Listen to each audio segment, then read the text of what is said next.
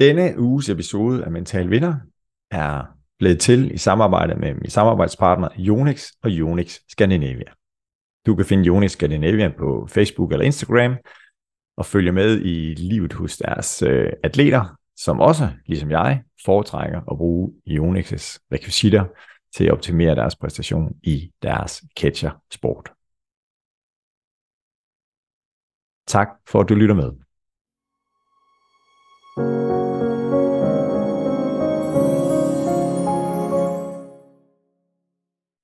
Velkommen, kære lytter.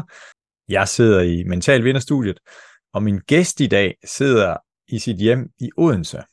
Min gæst i dag mødte jeg faktisk første gang for tre uger siden, hvor det første, hun sagde til mig, øh, vil du have noget glimmer i hovedet og en øh, guldkrone på, på hovedet i forbindelse med et øh, idrætshøjskoleophold i Sønderborg, hvor temaet var Olympen og de græske guder. Min gæst i dag vil jeg beskrive som hårdt arbejdende, vedholdende, talentfuld, når det drejer sig om lejen med den øh, runde håndbold, som er til at harpiksplakat. Hun har et imponerende CV, hvis man øh, går op i medaljer, fordi hun har vundet OL-guld med damelandsholdet i 2000, 2004, blevet europamester 2002. Sidenhen har hun uddannet sig som idrætspædagog og mastercoach, og har også arbejdet som træner, assisterende træner.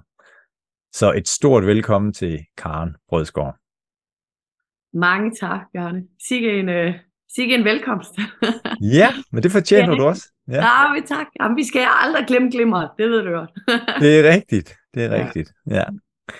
Og Karen, jeg har inviteret dig med, fordi jeg mødte dig netop på Idrætshøjskolen og tænkte, for det første, så tænkte jeg, hende der har jeg altså set før, du var klædt lidt ud øh, som en eller anden olympisk øh, gudinde. Og fandt gud, det er da Karl, som jeg har siddet uh, brillere, eller set på, på tv-skærmen og brillere og være hårdt arbejdende, både i forsvaret og i angrebet som stregspiller på håndboldlandsholdet. Mm. Ja, så, det er rigtigt. Altså, nogle gange, så, så kan man heldigvis klæde sig lidt ud, som jeg ja. siger.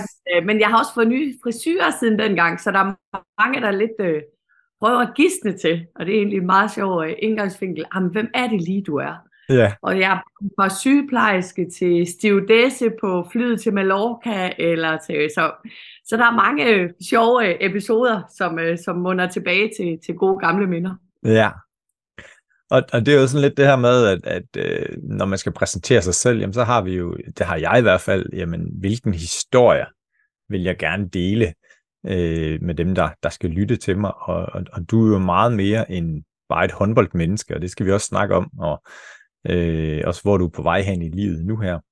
Men vi skal i hvert fald have en snak omkring her mental styrke, og jeg ser i hvert fald dig som en, en mental vinder med de ting, du har oplevet i dit liv. Men hvis vi lige starter, hvad er du optaget af i dagligdagen lige for tiden?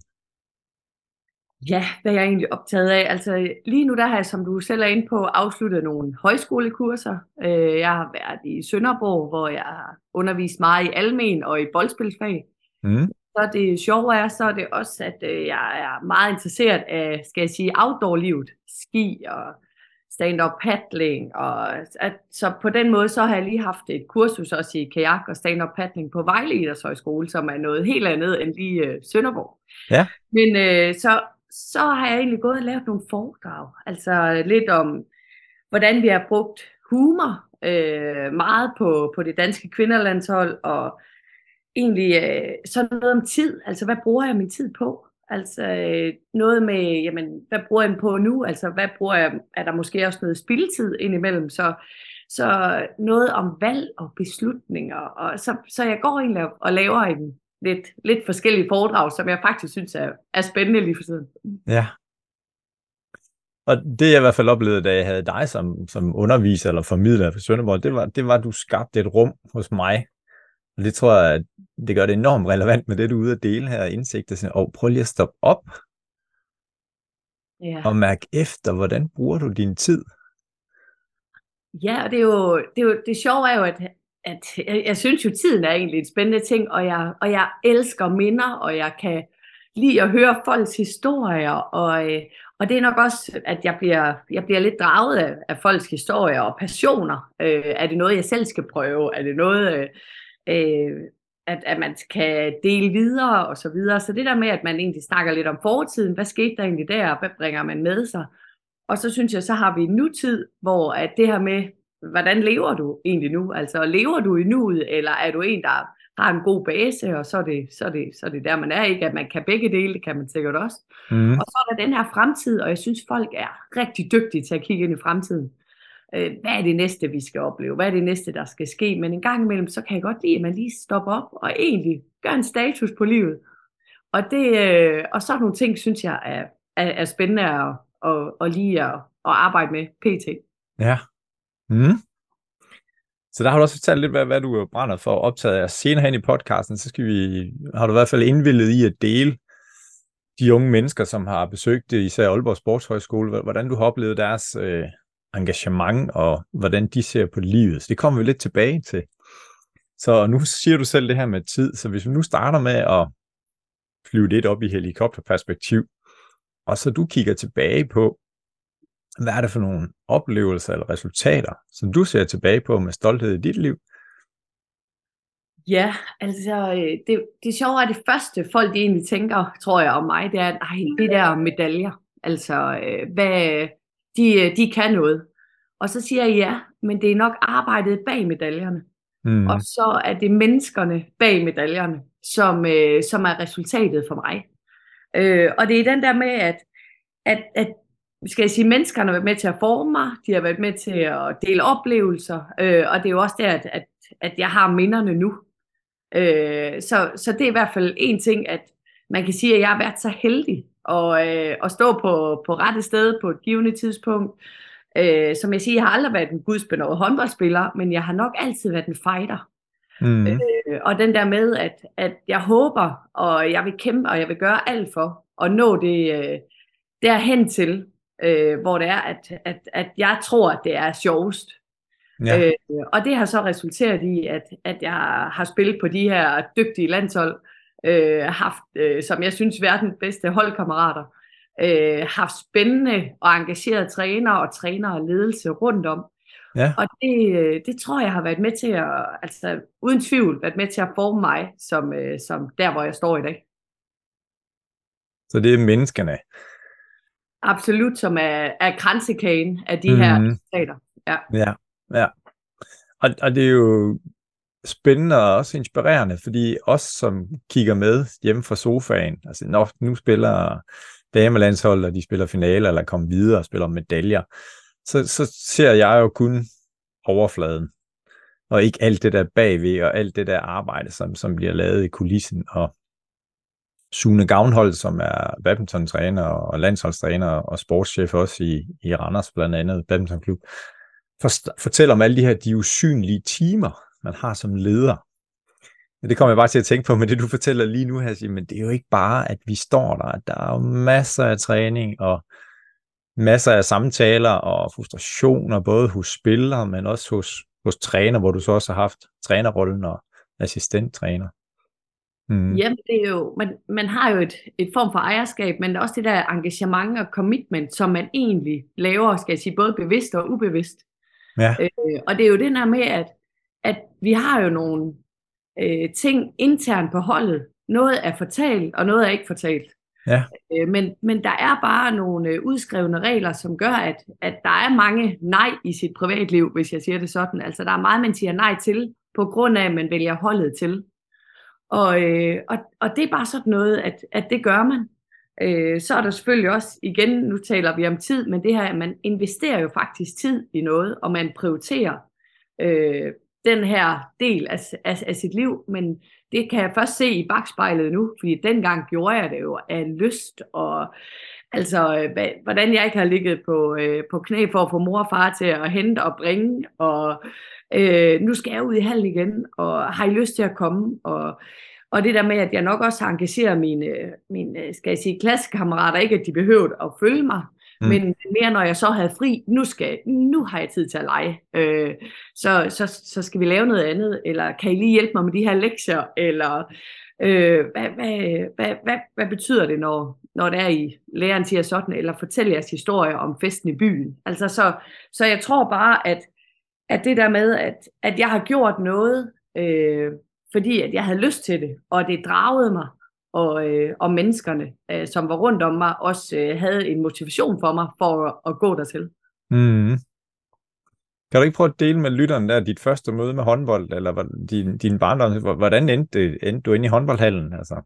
Ja, altså øh, nu har jeg jo to, øh, to øh, skal jeg sige, jeg er opvokset i, i sådan en kernefamilie, og det er jeg jo selvfølgelig glad for, en bror og, øh, og to øh, forældre, som spiller utrolig meget håndbold. Min bror ja. gjorde ikke, så lillesøsteren kom, og jeg er lillesøster, så, øh, så er jeg hende, som, øh, som startede med at, og I ved, at komme ud og se mor og far spille, og tørre gulv i hallen, og sælge is i pausen, og, og, og nok øh, også blev dedikeret ind i den her håndboldverden kvæg foreningslivet, og, og igennem mine forældre. Altså.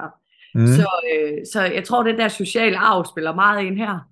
Øh, men selvfølgelig også det, at, at jeg selv har, har, har, har drevet det, altså øh, ved, at jeg synes, det er sjovt at træne. Øh, jeg synes, det er sjovt at, øh, at være, være sammen med nogen, når vi også er aktive.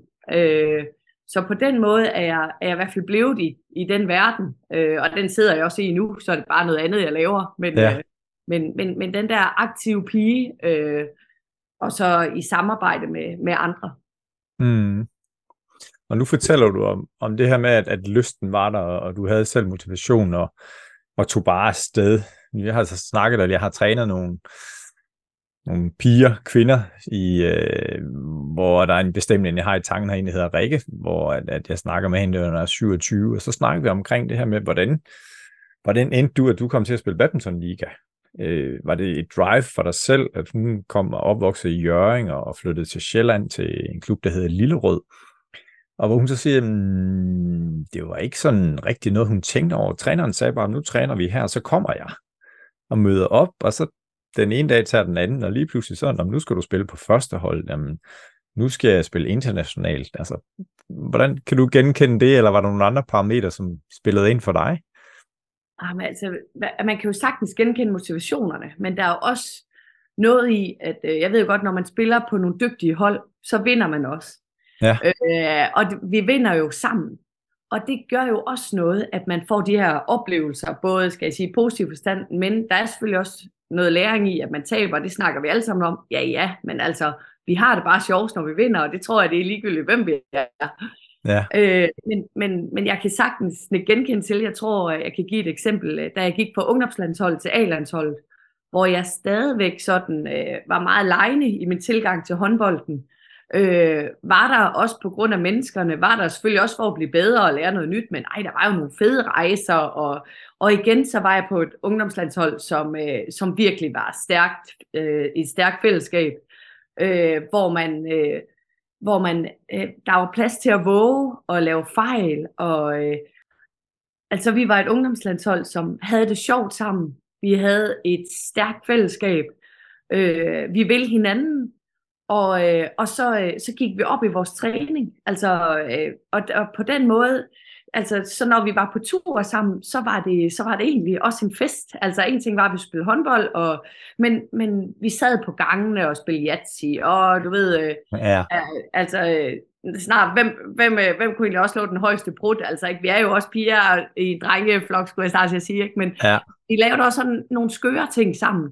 Men, og da jeg gik fra ungdomslandsholdet til A-landsholdet, og jeg kunne huske første samling, jeg skulle til i Norge øh, med dame A-landsholdet, øh, hvor det var, at vi skulle være i 14 dage på træningslejr, øh, hvor at jeg bare røg ind i en helt anden kultur. Altså, og jeg nu siger en helt anden kultur, forstået på den måde, jeg kom jo øh, fra ungdomslandshold, og, og, og vi havde den der lejende tilgang, hvor nu var det altså dame A-landsholdet, og Altså, vi sov på et fint hotel, og jeg fik min øh, makker, jeg skulle sove på værelse med, og, og jeg kiggede ud på gangen. Øh, hvor er folk henne ude på gangen? Altså, skal vi, skal ja. vi ikke snart til, og skal vi, skal vi ikke snart øh, altså, øh, gå en tur i byen, eller skal vi ikke? Nej, altså her der trænede man, og så hvilede man, og så spiste vi, og Nå, men, altså, var der også nogen, der ville gå en tur? Og, og jeg kan huske, at jeg kom hjem til min mor, og så sagde jeg, det her, det gider jeg. Det er helt ikke. Altså, yeah.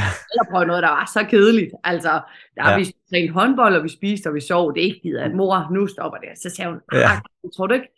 tror du helt ærligt ikke, at du bare lige skal prøve igen? Det kunne jo godt være, at, at du ved, at, at det var sommerferien, og folk de måske bare, altså, skal man sige, over havde lyst, men altså, men, men der, I spiller jo heller ikke så mange kampe. Og, så jeg tror, at, øh, at der var lige en overgangsfase også fra ungdom til, skal jeg sige, til, øh, til den, øh, altså dag med A-landsholdet, hvor, som, som jeg lige skulle lære. Altså mm. den, at, at der var nogle andre ting, og de var ældre end mig. Der var nogle andre ting, der betød noget, end, end at alting bare skulle være en leg.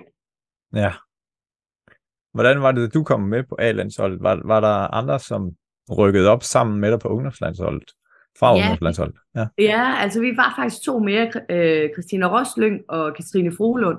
Ja. Så, så vi var øh, to mere, som, øh, eller tre i alt, som, som, som skal jeg sige, øh, var dygtige, eller i hvert fald blev udtaget af Ulrik Vilbæk til at komme med i, øh, i 98 på det her tidspunkt, og var med til vores første øh, slutrunde i øh, Holland, var det. Ja. Øh, så, så på den måde, så, så var vi sådan, øh, og, og vi snakkede også meget sammen. Men heldigvis, så var det kun lige den der tur i Norge, som ingen gad, og ingen havde lyst til. Og vi boede, som jeg siger, øh, i et meget flot naturrigt område, men vi kunne jo ikke lave noget som helst, vi ville egentlig bare skulle træne to til tre gange om dagen. Ja. Og jeg folk tænkte, nej, nej, nej, nej, de vil bare hjem i en fart. Og heldigvis, så, øh, så oplevede jeg noget helt andet. Øh, alle de andre gange, jeg har været sammen med, med landshold. Så et godt mor, hun, øh, hun sagde, tror du bare lige, du skal give den en chance. Vi holder fast, og det gjorde ja. du. Bare. Mm. ja. ja. Fordi noget af det, som, som jeg har sagt, vi snakker om, jeg vil også bede om om lidt at lige fortælle, hvad der kendetegner en mental vinder for dig. Men det her med, når man er ung, sen teenager, start 20'erne, siger, men hvis jeg skal ud og have nogle nye udfordringer, det gør jeg alene, eller jeg vil gerne have nogen ligesindet at gøre det sammen med.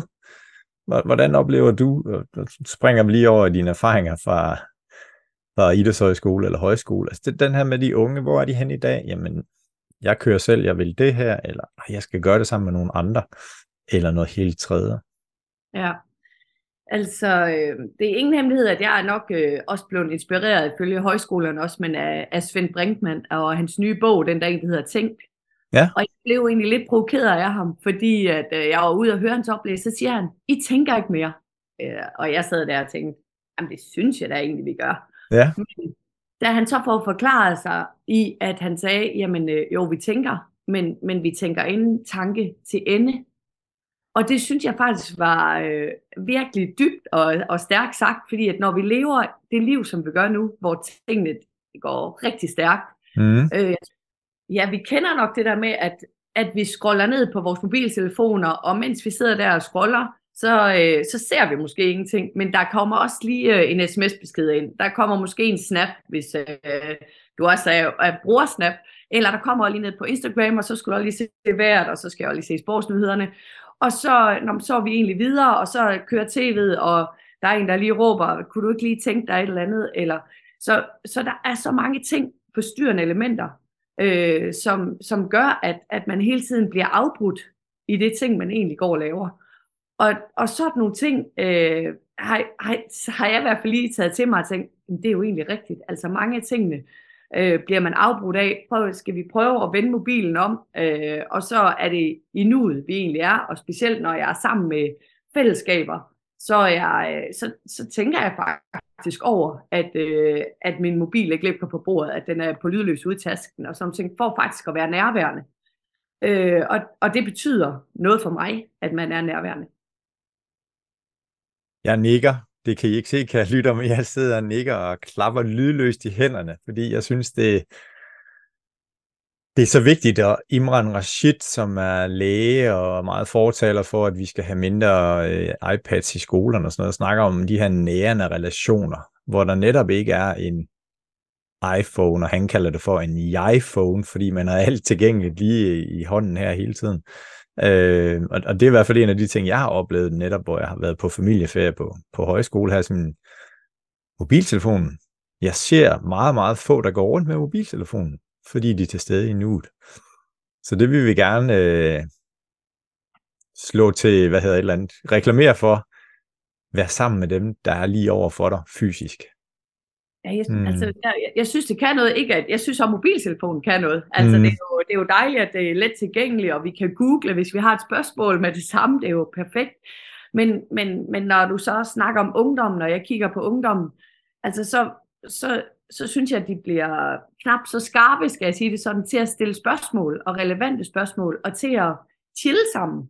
Altså det der med, at man egentlig bare sidder og snakker, øh, og, og spørger ind til livet, og hvad man laver og sådan ting, det, det oplever jeg kan være sværere, end det var for 10 år siden.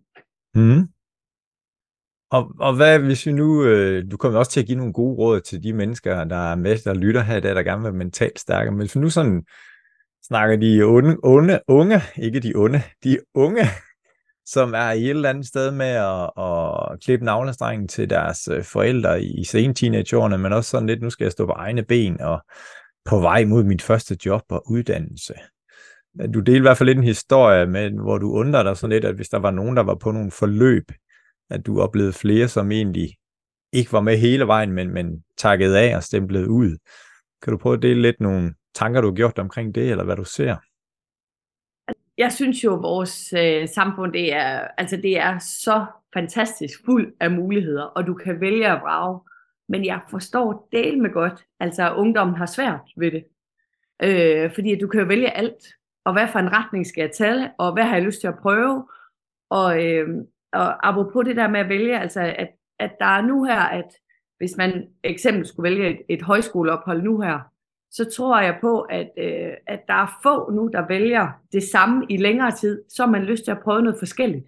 Mm. Og det kan der jo også være rigtig meget god udvikling ved. Og, og, og jeg, ofte så, så siger jeg til dem, nej, nu skal I ikke prøve noget, I, at I, er, I er dygtige til. Fordi det ved I jo, I kan. Hvis man tager på højskole, så skal I jo prøve det, som man, man egentlig har lyst til at prøve, og som man ved, man ikke er så dygtig til, for så finder man jo ud af det. Altså, øh, jeg kan jo godt forstå, at at de unge gerne vil skal, skal jeg sige, være, være stolte og vise sig frem øh, på en eller anden form. Sådan så der, at man ofte søger hen der, hvor man er tryghed. Det vil sige, det man er dygtig til. Mm-hmm. Og man mhm. skal også respekt for, at man gerne vil dygtiggøre sig i det, man er dygtig til. Men nogle gange så, øh, så, så er det jo der, at, at vores samfund lige pludselig bryder lidt, fordi jeg siger, jamen hvad med at prøve noget nyt? Og det så man finder ud af, at jeg har faktisk også andre interesser, eller andre ting, jeg er dygtig til. Og det synes jeg også, en højskole kan bruges til. Øh, så det der med at, at prøve ting af, og måske også, øh, som jeg siger, dumme sig lidt. Altså fordi at vi dummer os alle sammen, når vi skal prøve noget nyt, eller mm. gøre nogle andre ting. Og, og der tror jeg, at, øh, at, at det er i hvert fald en af, af mine stærke sider, det er, at, at jeg har aldrig været, været bekymret, eller bange for at dumme mig, eller se lidt dum ud, eller øh, våge nogle ting, hvor jeg tænker, jamen, åh, jeg ved godt, at der er ikke helt fast grund under fødderne, men, men hvor kan det her bære mig hen af? Ja. Øh, og, og jeg kan jo tage et eksempel i forhold til, øh, jeg læste den her mastercoach, og så øh, igennem mastercoachen blev jeg Shanghai en svensk træner, og det har egentlig gjort, at jeg har fået lov til at træne øh, svensk elite herrehåndbold i to år. Ja. Øh, og og der, var, der tænkte jeg, okay, hvad, hvad, hvad fører det her til? Øh, hvad for en oplevelse vil jeg få af det her, og jeg, jeg har glædet mig helt vildt, og øh, skal jeg sige, øh, øh, og, hvad, og hvad skal jeg forberede mig til, altså hvis, kan jeg forberede mig, øh, kan jeg stå stærkere, men jeg mødte simpelthen en flok drenge, der stod og kiggede på mig, og så sagde de, okay, hende der Karen, hvad kan hun lære os? Ja. Øh, og omvendt så kiggede jeg på dem, og sagde, okay, hvad kan I lære mig? Og derfor tror jeg, at jeg fik virkelig to år, hvor at, øh, at, at jeg kan hive ned i rygsækken som, øh, som virkelig oplevelsesrigt. Øh, så at jeg står der tilbage, hvor jeg siger, ej Karin, hvorfor vil du gerne hjem? Jamen det gør jeg egentlig, fordi at mine venner og min familie, de, øh, de trak så meget, at, øh, at jeg savnede dem i bund og grund til, at, øh, at nu skal jeg hjem til Danmark igen. Ja. Spændende eksempler og historier. Jeg ved ikke, om du kan se på mig, fordi vi gør det her på Zoom, Karen. Jeg har 37 spørgsmål, jeg har lyst til at stille i forbindelse med den der. Øh, så jeg tager bare lige et enkelt. Fordi det her skifte med at gå fra at være spiller til at være træner, og det kan vi sidestille med i erhvervslivet, måske går fra at være en, en kollega, øh, medarbejder, til så at blive leder. Og jeg ved godt, du har så ikke været leder for dine din holdkammerater, eller det har du måske nogle af dem har du nok. Men, men hvad, hvad blev du især opmærksom på, da du lavede skiftet fra spiller til træner? Jeg tror, at kvæg, at man har haft en del forskellige trænere, mm. så, øh, så prøver man jo altid at stjæle det bedste med sig fra hver enkelt, øh, man egentlig har haft. Og det her med, at man så kan gå videre med sit eget, det, øh, det så jeg virkelig frem til. Øh, så, øh, så ved jeg jo også godt, ikke, hvad man er kvinde, og der er få af dem i trænergærningen, øh, og jeg vil ønske, der var mange flere, det skal jeg også ja. sige. Fordi at, at det som øh, en af mine bedste forser, hvis, hvis jeg sådan skal sige det, så er det det der med at gå ind i et rum, og så mærke, øh, hvad er stemningen egentlig i det her rum. Og det er jo egentlig, jeg tror, at, at hvis folk lige spørger sig selv, jamen kan man det? Så tror jeg faktisk, mange kan gøre det. Øh, at, at man går ind i et rum, så kan man godt mærke, her er en fantastisk stemning, her er en knap så god stemning, her er en dårlig stemning, eller hvordan der egentlig er. Og jeg, jeg glædede mig også til, at, skal jeg sige, at lave et helt hold øh, igen. Øh, men, men også det der med, at, at det var det der fællesskab, der betød noget for mig. Fordi jeg vidste håndboldmæssigt, når der man arbejder med eliteidrætsudøvere, så er jeg ikke sekund i tvivl om, at de vil yde deres bedste. Øh, de vil gøre alt, hvad de overhovedet kan. Øh, og, og rent håndboldmæssigt vil de træne alt det, de overhovedet kan. Det jeg også kunne byde ind med, det var også det der med at få lavet de bedste fællesskaber. Fordi at i den verden, jeg, jeg har vokset op i, mm. der har jeg fundet ud af, hvad fællesskabet gør, og fællesskabet gør stærkt. Og det gør også, tror jeg, at man vinder flere håndboldkampe. Ja. Jeg glædede mig til at afprøve, altså, hvordan at, at man kunne gøre et fællesskab endnu stærkere, fordi at jeg bare ikke i tvivl om, at når man arbejder med folk på eliteplan, at mm. så er de så motiveret i at træne, i at dygtiggøre sig, øh, og så kan de også fadet håndbold, for ellers så var de ikke kommet så langt, som de er der nu. Ja. Hvordan oplever du det? Fordi nu, øh, det her med, at der er nogen, der har en eller anden drøm, eller de, de, de er eliteudøvere, uden vi så har defineret det nærmere, men i hvert fald en, en uh, iver og en lyst til at træne og dygtiggøre sig. Og så hvis vi arbejder med, kan sige, superelite, eller med nogen, der ikke er lige så dedikeret, der kan man måske være nogen, som kommer på højskole som en del af deres dannelse. Hvordan øh, ændrer du din tilgang, øh, også i forhold til at, at skabe en kultur, som er stærk? Altså faktisk, uanset hvor end jeg har været, så har jeg altid haft fællesskabet som nummer et på min ja. liste. Øh, så er det selvfølgelig også, jeg ved jo godt, at man vælger noget andet fra, øh, på nogle andre parametre. Men det her med, at, at jeg tror selv, at når man er nogle steder, også på højskoler, folk de kommer motiveret. Øh, de har selv valgt en linje, de har selv en, på en grund valgt deres schema, de betaler selv for deres ophold, mm. øh, hvor jeg også er inde i håndboldverdenen, hvor jeg så siger, jamen, de har kæmpet sig for at nå så langt, og der hvor de står nu. Og, og hvad skal så ydes, altså for at man når det næste skridt? Og jeg tror stadigvæk, fællesskabet går stærkt, fordi man våger ting, som man ikke våger andre steder, man våger at fejle. Øh, så man gør simpelthen nogle ting, altså den her gensidige respekt, som man også opbygger, og man gør nogle ting til. Mm. Ja, fællesskabet. Ja, igen. Ja, det er så godt. Og da jeg var på det er sjovt, vi snakker så meget højskole, det er helt vildt godt. Det bliver reklame for højskole. Ja, det er også reklame for højskole, ja. Og så kommer der lige reklame for håndbold her, fordi jeg snakker med en mor, som har en datter. Datteren har dyrket individuelle idrætter, indtil hun har en alder af 10-11 år. Så kommer der en samtale mellem moren og faren, hvor faren så siger, ej, hun skal altså også prøve håndbold fordi håndbold, det kan bare noget. Så den her fællesskabsfølelse, som, som jeg beundrer i hvert fald ved, ved holdidrætterne, og nu er det så især håndbold, vi har på tapetet her. Og, og der måtte moren var sådan lidt modstræbt. Nej, hvorfor skal hun det, hvis hun ikke har lyst? Og hun er jo glad for den her individuelle idræt, hun dyrker. Og der måtte moren også bare erkende efter et par år og sige, okay, det her unikke fællesskab, som der er blandt håndboldpigerne i det her tilfælde, det kan bare noget. Øh, og nu har jeg selv dyrket fodbold og håndbold, og så er passioneret for badminton, og jeg kan godt savne den her fællesskabsfølelse, at der er bare 6, 7, 8 mand, hvis vi snakker håndbold her, som vil gå gennem ild og vand for mig. Det kan også være, at de så havner mig ned, hvis jeg har nogle dårlige valg. Men, men alligevel, det, det, øh, det kan altså noget. Så ros til håndbolden, for det er også alle mulige andre holdidrætter her. Ja, jeg skulle så sige, at, at holdidræt kan jo noget, men der er jo også jeg, jeg kan huske faktisk nu, når du siger det, men jeg havde en, en samtale med Camilla Martin nede øh, i Jorølbyen. Ja. Øh, hvor hun siger, hvordan kan du egentlig føle, at man har vundet, hvis der man ikke er på banen? Fordi at, man kan jo sige, at, at så sagde Camilla, jamen jeg gør jo alt selv. Og jeg føler virkelig, når jeg har vundet, så har jeg virkelig vundet. Men, men det er jo det her med, at jamen, hvordan kan du egentlig føle, at du har vundet, når, du, når, når man ikke har været på banen? Mm. Så vi havde sådan en dialog om, så siger jeg, jamen, altså, jeg har jo været med til samtlige træninger, som alle de andre. Jeg skal hele tiden, hvis det er, være klar til at, og, skal jeg sige, at, at komme på banen. Jeg skal hele tiden være klar til at opmuntre, selvom hvis man ikke er på banen, være en del af, af fællesskabet, af det positive fællesskab, gør noget andet, selvom man ikke lige måske er, skal jeg sige, Anja Andersen, Camilla Andersen, som var sikker på øh, næsten øh, 60 minutter spilletid hver gang. Mm. Øh, så det der med, at, at man kan byde ind der, hvor man kan, sådan så det er, at holdet præcis bliver stærkest muligt, og at de måske, hvis jeg får tre minutter på banen, jamen så skal jeg ofre alt i de tre minutter, og når jeg så kommer ud igen, så skal jeg ofre alt for, at de, skal jeg sige, syv spillere, der er på banen, at de kan gøre deres bedste. Og hvis jeg så kan give en pause til en på et andet tidspunkt. Jamen, vi havde sådan en snak om, hvad man egentlig skulle mestre.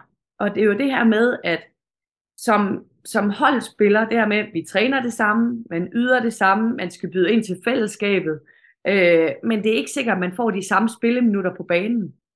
Øh, så man kan jo sige, at der er også en stor konkurrence, men forståelsen af, at når man spiller på et hold, og vi går efter samme mål, jamen så har man hver især en rolle, øh, og den rolle forsøger man jo at opfylde til bravur. Mm. Men der er jo det der, når vi ikke alle sammen er en Anja Andersen eller en Camilla Andersen, som man ved får 60 minutter spilletid. Hvis jeg i perioder, skal man sige, er den unge, der kommer med og får 3 minutter spilletid, jamen så skal jeg bidrage på banen med de 3 minutter, så godt som jeg overhovedet kan, mens at min makker egentlig får den pause, som hun har brug for. Ja. Og det er jo det, som jeg siger til Camilla, har meget svært ved at forstå jo, jamen altså jeg får jo ingen pause. Altså øh, jeg skal jo bare spille indtil at det hele det er, det ligesom er, er slut og kørt. Og så siger jeg, ja, jamen for os er det også et spil, øh, fordi at, at, at vi skal jo give alt det, som vi har til dem, der så spiller inde på banen. Og, jeg, Mm. og der synes jeg jo bare, at jeg er heldig, at jeg faktisk kan få en pause. At jeg faktisk kan byde ind øh, til dem, der er på banen. At de også byder ind, når jeg er på banen. Det er med, at man faktisk, altså selvom konkurrencen er så stor blandt positioner og så videre, jamen så gør vi hinanden stærke. Jeg, når jeg kommer ud, så fortæller jeg også, jamen hende der er god til at lave den der finte. Altså du behøver ikke lave den samme fejl, som jeg lige har gjort. Ja. Og hvor jeg kan sige, at, at Camilla, jamen det er jo storartet, det du laver. Altså, men, men, men, men der, er bare, der er bare noget ved individuel idræt kontra holdidræt. Ja. Og det er jo, det er jo en spændende og kæmpe snak. Ja, ja, det er det bestemt. Vi vil lave Ja. en hel podcast omkring det der. Ja, det kunne man også. Hvor- Hvordan i forhold til din nærmeste konkurrent, eller den, der også spiller din plads, da du var på landsholdet 2000-2004, hvem, hvem var det da, som, øh, som skulle være streg ud over dig? Øh, Jamen, jeg havde lidt forskellige faktisk. Det første år i, øh, i år 2000 var det Tonja Kjærgaard, Ja. øh, som, øh, altså, som, som jeg egentlig også har set op til øh, som, som lidt yngre, fordi hun var jo utrolig stærk. Altså, Ja. og den der øh, halve norske pige, som, øh, som jeg kaldte hende, som, øh, Ja.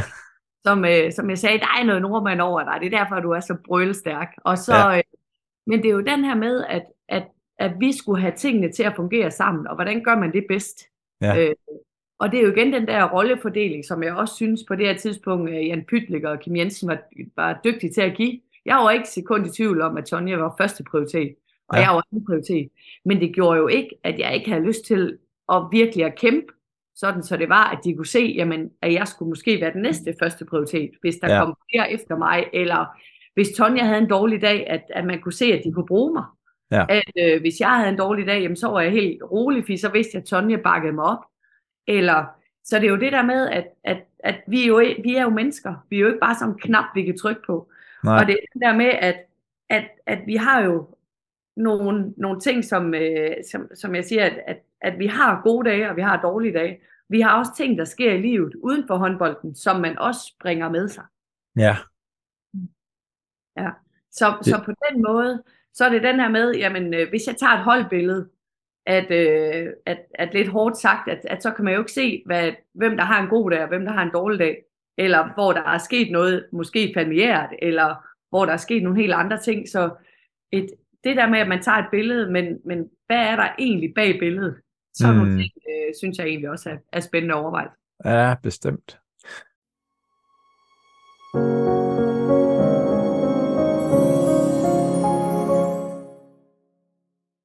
Det var afslutningen på første del af den spændende samtale, som jeg har haft med Karen Brødsgaard. I næste uge kan du glæde dig til at høre anden episode, hvor Karen også giver tre gode råd til dig, der gerne vil være mentalt stærkere. Og så kommer du også til at høre, hvordan er det, at Karen forbereder sig til at præstere sit aller, allerbedste, enten som håndboldspiller på banen eller som træner, eller i forbindelse med præsentationer og foredrag. Vi høres ved. thank you